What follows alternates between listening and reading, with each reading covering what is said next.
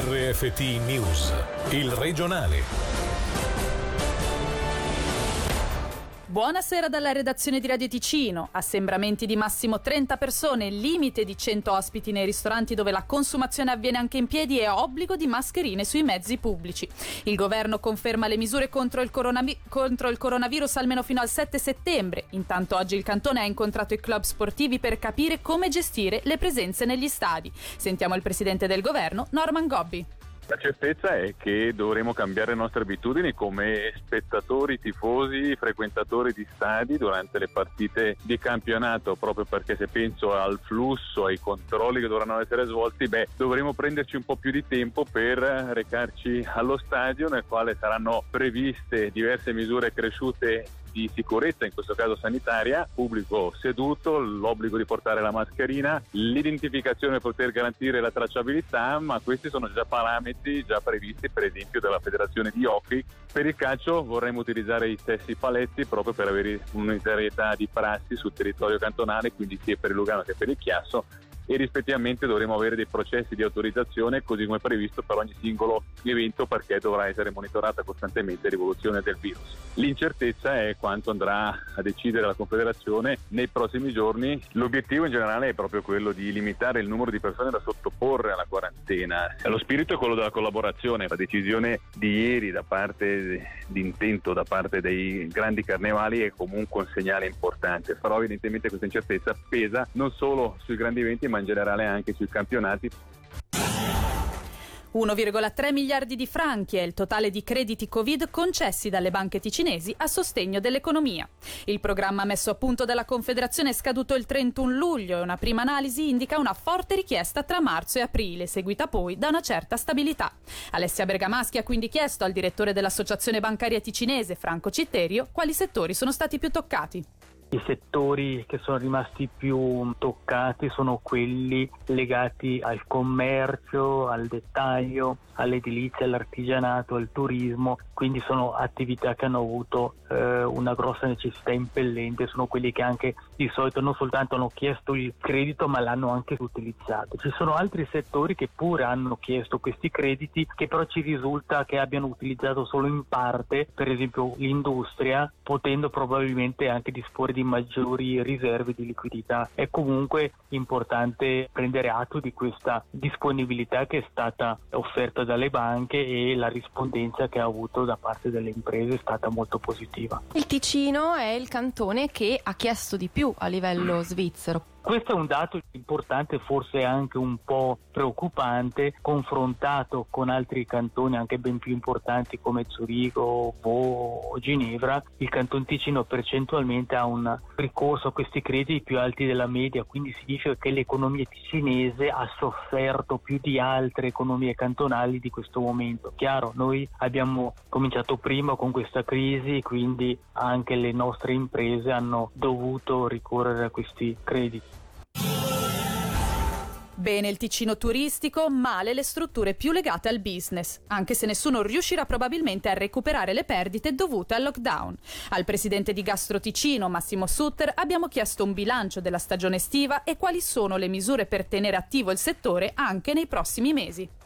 Ticino turistico ha lavorato molto bene, quindi tutte quelle destinazioni eh, puramente turistiche, quindi zone lago e soprattutto anche la montagna hanno lavorato molto bene mentre che i centri cittadini hanno fatto un po' più fatica. Quelle strutture legate al business stanno ancora faticando parecchio. Quindi non si riuscirà a recuperare tutto quello che si è perso nei mesi di chiusura totale. No, certi tipi di ristoranti non riusciranno a recuperare, quelli che hanno lavorato molto bene, anche per loro la vedo dura poter recuperare due mesi di totale azzeramento della cifra d'affari. Quindi prevedo limitare i danni piuttosto che un recuperare quanto perso. In autunno forse più persone avranno paura a chiudersi in pizzeria il sabato sera. Si sta già studiando qualcosa? C'è qualche piano per insomma, invitare comunque le persone in sicurezza a uscire? Bisogna rimanere molto pragmatici perché all'interno di un locale non, non invoglia o non dà magari tutta quella sicurezza che può dare una terrazza esterna. Quindi per il periodo autunnale ma soprattutto invernale dovremo magari prepararci a delle nuove misure di contenimento ma soprattutto eh, comportarci bene come stiamo d'altronde facendo adesso in maniera tale da ridurre quasi allo zero il pericolo di contagio. Anche la Stranocciada si allinea ai grandi carnevali ticinesi, rinunciando all'organizzazione in grande stile. Tuttavia la manifestazione Illocarnese, prevista il 12 e 13 febbraio 2021, vorrebbe mantenere gli eventi più tradizionali, come la sfilata delle maschere e la risottata. Situazione pandemica e disposizioni federali e cantonali permettendo. Sentiamo il presidente della Stranocciada, Lorenzo Manfredi. Ci ha sorpreso un pochino la decisione perché non siamo stati coinvolti. Penso che sia corretto che anche noi ci allineiamo. Sono anche tanti piccoli carnevali che hanno una storia legati alle risottate, alle maschere, ai bambini, alle famiglie, agli anziani e una decisione presa adesso per tagliare tutto quello che è il carnevale ci sembrava forse un pochino prematura. La parte della festa notturna, serale, capannone era poco proponibile. Sarei un pochino più ottimista nell'aspettare le direttive federali e cosa succede durante quest'autunno per vedere se si possono mantenere la risottata, la piccola passeggiata delle maschere in paese, sempre nel rispetto di quelle che saranno le norme Covid. Poi siamo ancora un evento quasi di paese e la parte finanziaria non mi interessa molto. A me interessa di più l'aspetto sociale. Se per un anno facciamo la risottata e non guadagniamo un franco, se ci costa qualche franco, su questo il comitato della Sanosa di Locarno non ha problemi a conviverci. Ora le notizie in breve questa sera con Davide Maggiori. Coronavirus, sono 10 nuovi contagi in Ticino nelle ultime 24 ore. L'ultima volta in doppia cifra in 24 ore era il 21 maggio. Non si registrano invece decessi. Nei Grigioni le infezioni sono 4 in più, 58 le persone sottoposte in quarantena. A livello nazionale i nuovi contagi sono 311 e 2 i decessi nelle ultime 24 ore. L'entrata in vigore della tassa di collegamento non avverrà prima del 2022 e non sarà retroattiva. Lo ha annunciato il Consiglio di Stato. Nel decidere la data si è tenuto conto dell'esigenza di superare la crisi economica causata dal Covid-19. Incidente dalla circolazione questa mattina alle 6 sulla A2 a Quinto, coinvolte 6 persone tutte all'interno della stessa auto e che hanno riportato ferite leggere. La vettura, per cause che l'inchiesta dovrà stabilire, è finita contro il guardrail. 1200 franchi alle aziende di Locarno che decideranno di assumere un nuovo apprendista. È quanto prevede una mozione del PPD, accolta oggi dal municipio, volta a sostenere la formazione professionale.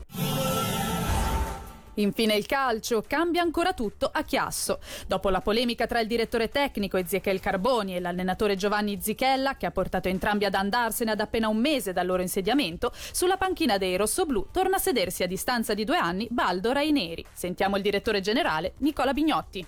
È un mese che, che, si discute con queste persone, dal punto di vista societario eravamo stati molto chiari sui ruoli di tutti, probabilmente non tutti hanno ben capito, poi alla prima difficoltà comunicativa è successo quello che è successo. Adesso si passa a Baldo Raineri, come mai è stato scelto lui? Conosce molto bene la realtà, ritiene Chiasso il suo Barcellona, conosce benissimo il calcio svizzero, benissimo il calcio ticinese, tutti i nostri giocatori, penso che conosca le chiavi di tutte le porte degli spogliatoi, di tutti i corridoi del Riva Quarto e in questo momento noi abbiamo bisogno di una persona che oltre a competenze e capacità non abbia bisogno di formarsi ma abbia la qualità di partire subito ma soprattutto di trasmettere a un gruppo di giovani l'attaccamento per la maglia perché lui ha grossa identità e che il suo voler tornare sulla panchina del Chiasso era una priorità e un'ambizione molto forte. Il regionale termina qui, tra poco spazio all'approfondimento dove come ospite ci sarà il sociologo Sebastiano Caroni. Per il momento dalla redazione è tutto, da voi grazie per l'attenzione. Il regionale di RFT, il podcast su www.radioticino.com.